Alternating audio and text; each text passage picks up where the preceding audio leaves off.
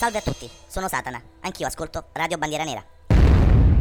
Un saluto a tutti e ben ritrovati su Radio Bandiera Nera. Nella puntata precedente, la vostra Antonella ha iniziato ad accompagnarvi in un viaggio alla scoperta degli scacchi, partendo dall'origine, passando per personaggi particolari ed interessanti, fino ad arrivare ad una prima breve analisi degli elementi del gioco. Questa sera, quindi, proseguiremo il nostro cammino, scoprendo anche, come sempre, altri aneddoti e curiosità.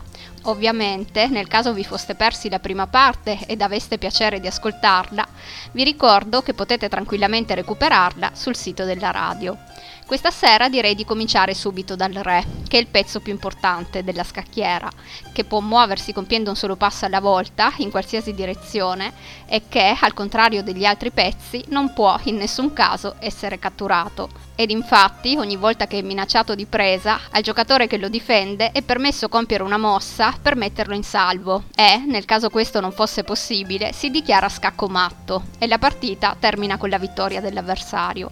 Presentatovi il re, passiamo adesso alla regina, che è considerata il pezzo più potente, essendo quello che gode di una mobilità maggiore, potendo muoversi in qualsiasi numero di spazi in qualsiasi direzione, fino a raggiungere la fine della scacchiera o fino a che non mangia un pezzo dell'esercito nemico.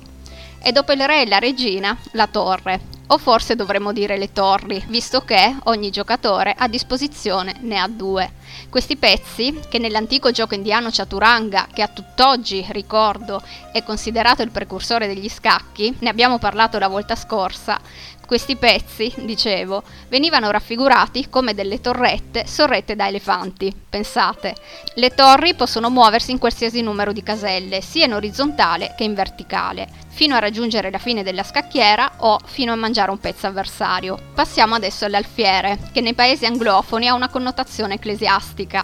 Da loro è infatti chiamato bishop, vescovo probabilmente perché la parte alta della pedina ricorda un po' la mitria, il copricapo vescovile. Il nome che utilizziamo noi, invece, alfiere, deriverebbe dall'arabo al-fil, che significa l'elefante, ed infatti, inizialmente, nel Medio Oriente, la pedina veniva rappresentata da questo animale. Oggi invece possiamo considerarlo una sorta di portabandiera, colui che porta il vessillo dell'esercito. Come per la torre, ogni giocatore ha a disposizione due alfieri, che possono muoversi in diagonale fino alla fine della scacchiera o fino a mangiare un pezzo dell'esercito nemico.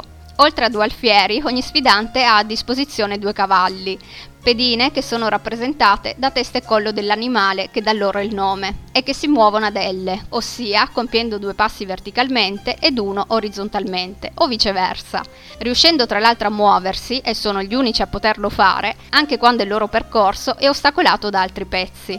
Ad essere mangiate, però, sono solo le pedine in cui il cavallo arriva e si ferma. Quelle che salta, diciamo così, quelle che salta, invece rimangono sulla scacchiera. E arriviamo infine al pedone, il più piccolo di tutti i pezzi.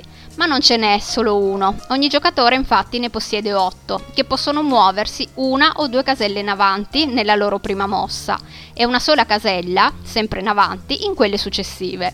Il pedone inoltre ha la facoltà di spostarsi in avanti anche in diagonale, sempre di una casella, sia a destra che a sinistra, ma solo per mangiare un pezzo dell'esercito nemico. E non è tutto. Quando raggiunge il fondo della scacchiera, ossia l'ultima traversa avversaria, ha il diritto e il dovere di essere promosso in un qualunque altro pezzo, tranne il re, perché di re ce ne deve essere soltanto uno per parte. Vi ho già detto, nella prima puntata di questo speciale, che la partita scacchi volge al termine quando uno dei due giocatori dà scacco matto, ma non solo. Può anche accadere infatti che uno dei due sfidanti si arrenda, oppure che, nel caso la vittoria non possa essere raggiunta da nessuna sequenza di mosse, perché ad esempio sulla scacchiera non ci sono più abbastanza pezzi per dare scacco matto, di comune accordo si opti per un pareggio. A questo punto direi di fare una prima piccola pausa ed ascoltarci, in onore dei sovrani di questo gioco, King and Queen dei Sol Invictus.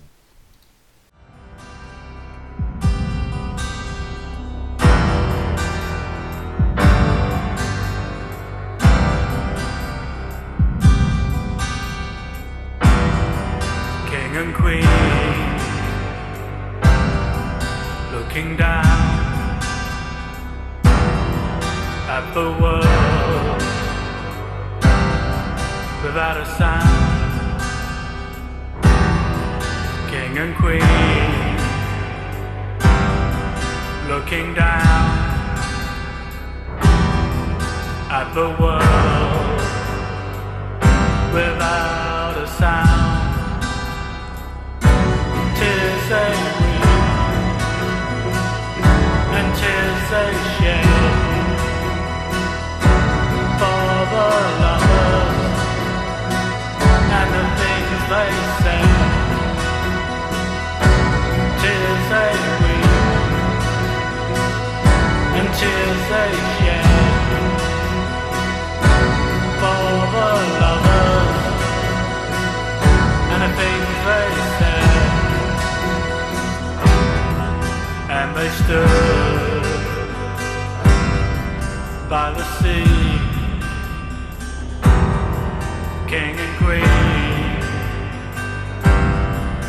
and just breathe.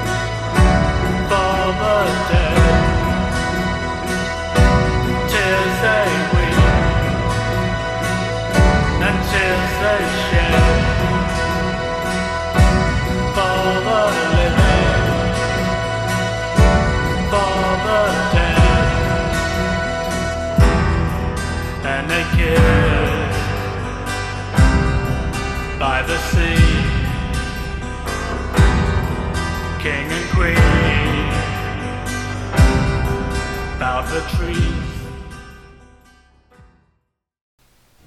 La volta scorsa vi ho parlato di diversi trattati dedicati al gioco degli scacchi, testi antichi che ci hanno permesso di ricostruirne sia la storia sia l'evoluzione delle regole.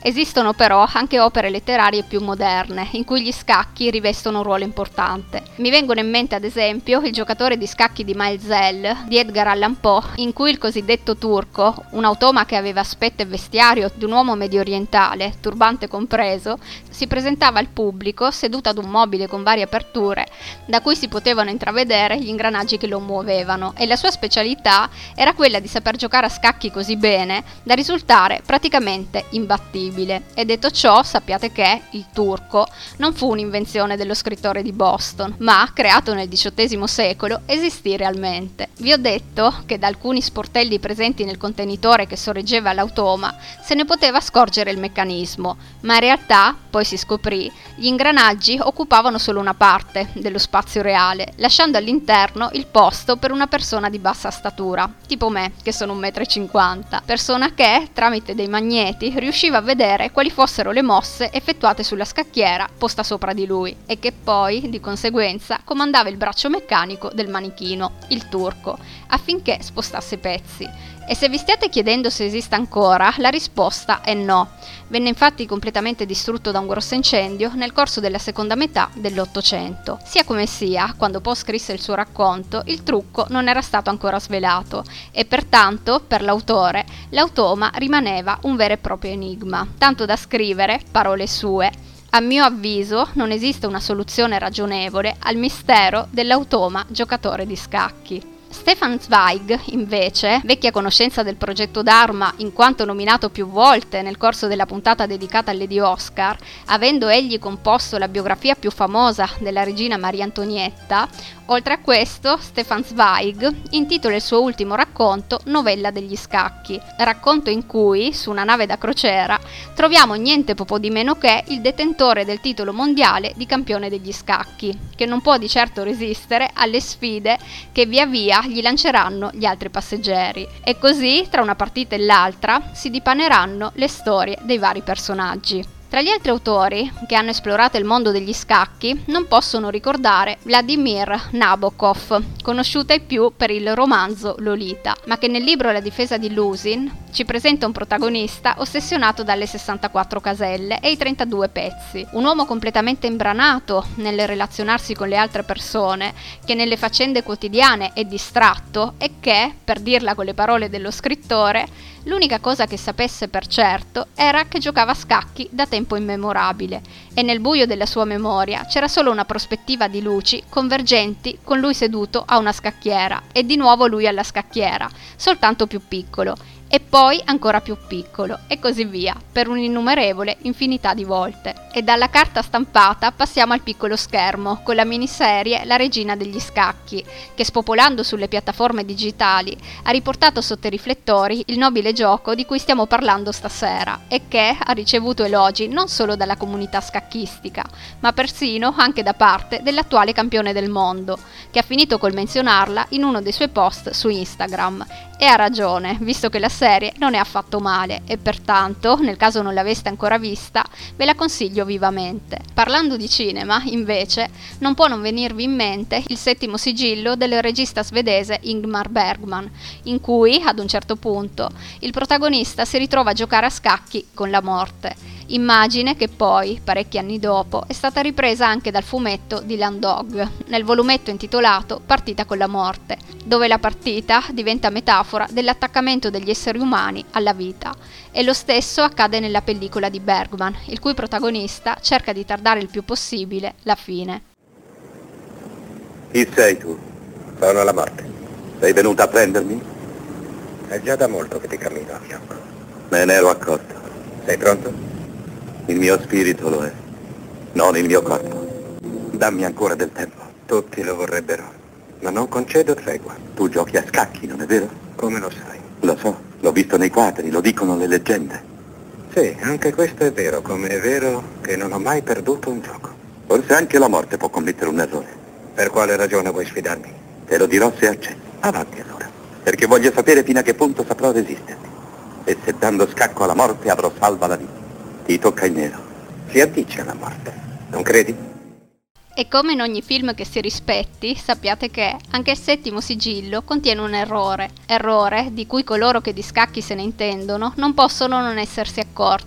La scacchiera è infatti messa male, al contrario, e dico questo perché il quadrato in basso a destra, come dicevo la volta scorsa, deve essere bianco ed invece in qualche scena è nero. Di certo non è una regola che cambia le sorti del gioco, ma sicuramente è una premessa che chiunque giochi veramente a scacchi conosce. Andiamo avanti. Una scacchiera fa bella mostra di sé anche nel film capolavoro di Ridley Scott, Blade Runner, in cui, in una Los Angeles distopica dell'ormai trascorso 2019, la lotta tra umani e replicanti viene evidenziata anche attraverso una partita. Partita che rende omaggio ad un incontro reale che ebbe luogo nel corso del primo torneo internazionale di scacchi, quello di cui vi ho parlato due mercoledì fa, e che fu vinto da Adolf Andersen. Bene, sappiate che in quell'occasione Andersen sacrificò entrambi le torri e la regina, dando infine scacco matto con i tre pezzi minori rimasti. Un'impresa così celebre, la sua, che Scott pensò bene di celebrarla riproponendola nella pellicola,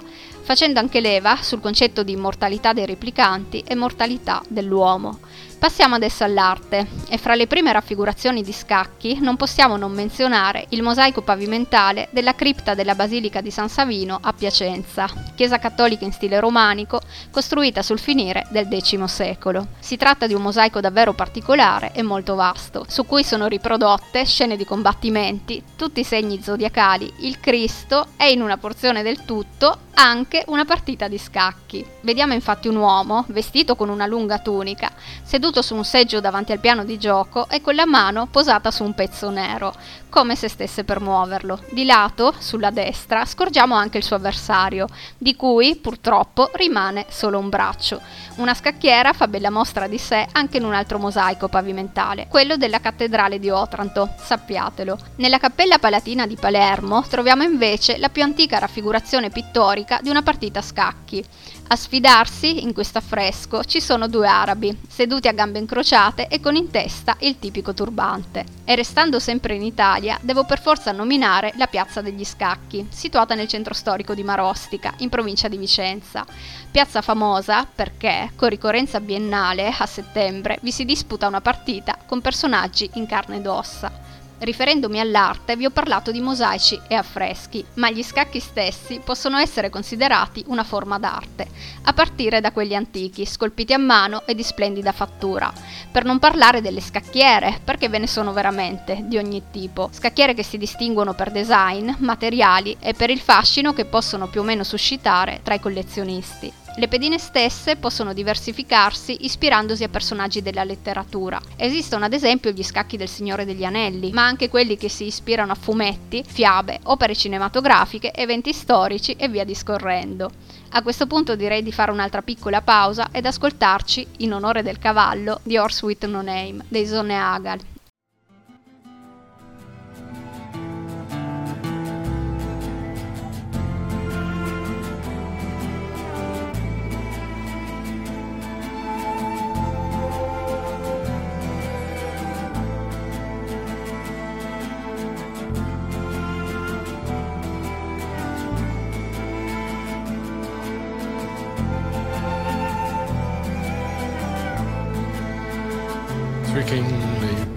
brothers on their way to search for treasure and for gold.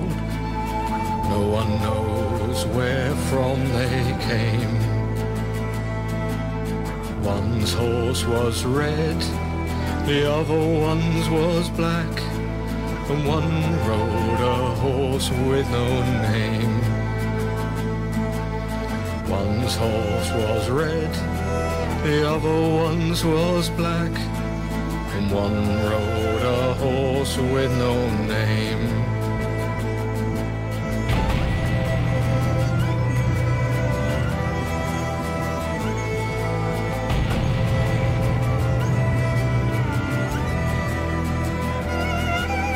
They found immense riches, purple, silver, and gold gained it or took it away. They burdened the horses, the red and the black, and rode on the horse with no name. They burdened the horses, the red and the black, and rode on the horse with no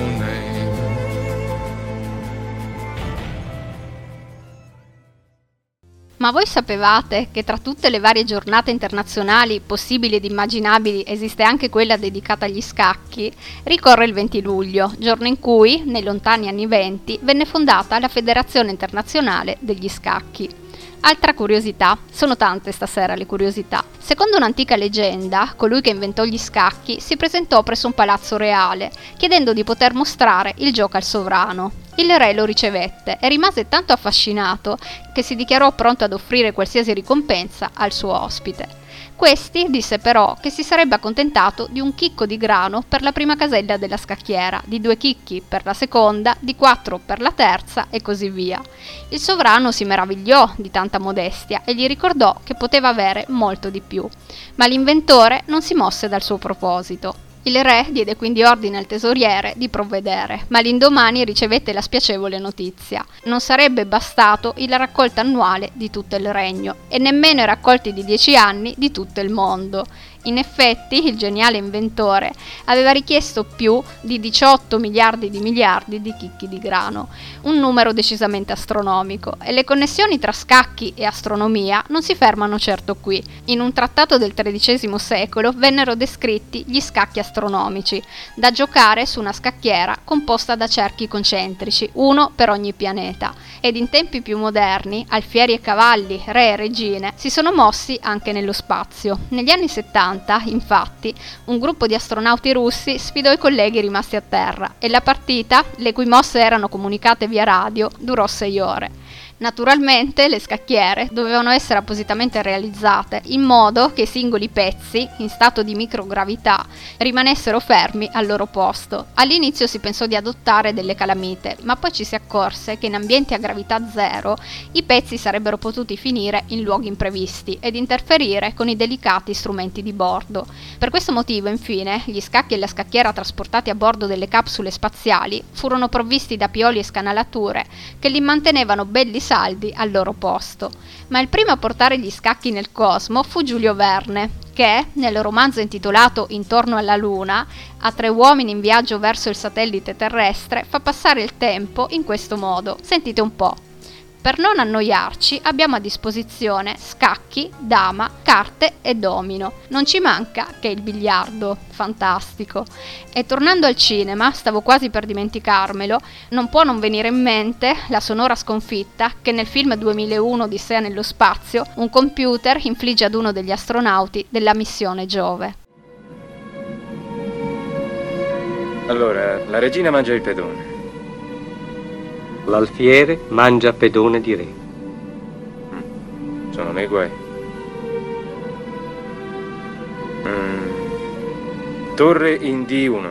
Mi dispiace, Frank, forse ti è sfuggito. Regina in F3.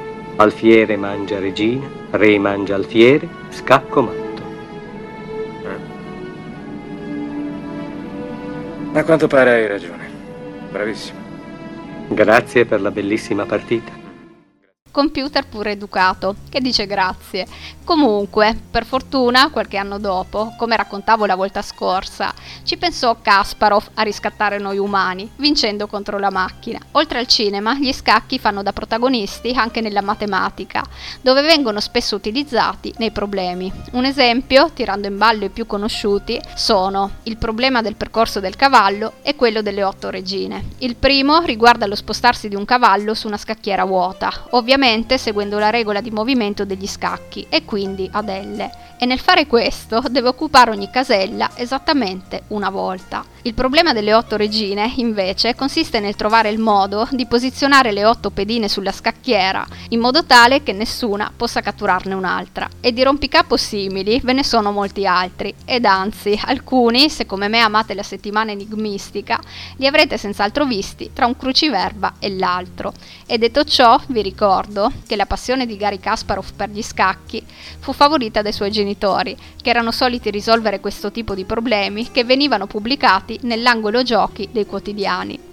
Il piccolo, che all'epoca andava ancora alle elementari, li guardava con attenzione e a volte capitava persino che suggerisse la soluzione. Nel corso di queste due puntate non ho invece ancora nominato gli scacchi alla cieca, una variante del gioco in cui, come indica il nome, si gioca senza scacchiera ed ogni sfidante deve pertanto tenere la posizione dei pezzi a mente e comunicare le mosse oralmente. Pazzia! Però una variante ulteriore, ancora più complessa, è la simultanea alla cieca, in cui uno scacchista veramente forte gioca più partite in contemporanea, senza poter vedere le scacchiere avversarie. Il primo incontro di scacchi alla cieca di cui si ha notizia si tenne in Medio Oriente, nel VII secolo, ed in Europa divenne fortemente popolare come penalità da applicare a giocatori mostruosamente bravi o semplicemente come mera dimostrazione di abilità. Tra i vari appassionati di scacchi ce n'è uno, di cui non vi ho ancora parlato, il pittore e scultore francese Marcel Duchamp, che, pensate, passò l'intera settimana della luna di miele a studiare nuove mosse, facendo così infuriare la novella sposa, che non tardò a meditare vendetta. Una notte, quando finalmente il marito era andato a coricarsi, incollò tutti i pezzi alla scacchiera. Divorziarono tre mesi dopo. Tra i vari campioni del mondo non ho ancora nominato quello attuale, il norvegese Magnus Carlsen, che conquistò il titolo nel 2013, quando era poco più che ventenne, e da quella volta nessun altro è più riuscito a strapparglielo. Amore per gli scacchi, il suo, sviluppatosi già a partire dalla più tenera età tanto che ad otto anni, pensate, gioca il suo primo torneo, il campionato norvegese nella divisione bambini, e lo vince. A 9 anni inizia a dare del filo da torcere anche agli adulti, è praticamente imbattibile ed i genitori, consci di questo suo incredibile talento, decidono di farlo seguire da maestri qualificati e così finisce con l'aggiudicarsi anche il campionato del mondo under 12 e qualche mese dopo conquistare il titolo di Gran Maestro, il livello più alto nel mondo degli scacchi, divenendo il secondo giocatore più giovane della storia a riuscirci. A soli 15 anni attira l'attenzione della stampa. Il Washington Post lo definirà il Mozart degli scacchi, appellativo con cui è conosciuto ancora adesso, e la Microsoft finirà col diventare il suo sponsor. Non ancora ventenne prende lezioni da Gary Kasparov, che lo seguirà per due anni, rendendo il suo gioco, partita dopo partita, più maturo e profondo Magnus è inarrestabile, sempre più sicuro di se stesso, continua a vincere, fino a raggiungere un numero tale di vittorie che solo una manciata di persone possono vantare, fino a diventare, nel 2013, campione del mondo e in quell'occasione, portato a termine l'ultimo incontro, la maschera di impassibilità si sgretola, il ragazzo sorride e, con addosso ancora tutti i vestiti, si tuffa nella piscina dell'hotel. E detto ciò, sappiate che a tutt'oggi Carlsen è campione del mondo in tutte e tre le specialità degli scacchi, il gioco normale, quello rapido e quello lampo, detto blitz, ed è imbattuto, non perde con nessuno, da quasi 5 anni. E se ascoltando questa storia, non avendo magari idea di quale sia il suo aspetto, vi fosse venuto in mente un ragazzo pallido, spento e magari pure ingobbito, fate subito un bel reset. Magnus, infatti, insiste sul fatto che la preparazione fisica sia una componente fondamentale per il suo successo e quella in generale, e quindi, oltre a tuffarsi e a fare belle nuotate, come abbiamo visto, è un assiduo frequentatore di palestre e pratica tennis e basket. E per oggi è veramente tutto. Prima di salutarvi sulle note di Morimondo di Z0 Alpha, vi leggo cosa ha affermato un altro campione del mondo, Anatoly Karpov, storico rivale di Kasparov. Sentite un po'. Il gioco degli scacchi è il perfetto incontro tra arte, scienza e sport. E da quanto vi ho raccontato nel corso di queste due puntate, possiamo dire che è veramente così. Come ultima cosa, infine vi ricordo che potete mettervi in contatto con me tramite la pagina Instagram che è scritta tutta in minuscolo progetto-basso-dharma-basso-rbn pagina che vi consiglio comunque di seguire per rimanere costantemente aggiornati sulle nuove prossime trasmissioni. Nel caso voleste scrivermi, ditemi le vostre impressioni sulla puntata, raccontatemi pure le vostre esperienze col mondo degli scacchi e, nel caso aveste qualche bella scacchiera da collezione, non esitate a fotografarmela. Mi raccomando, più d'arme meno dramma, nel mentre continuate ad ascoltare Radio Bandiera Nera, la nostra radio. Un bacione e a presto!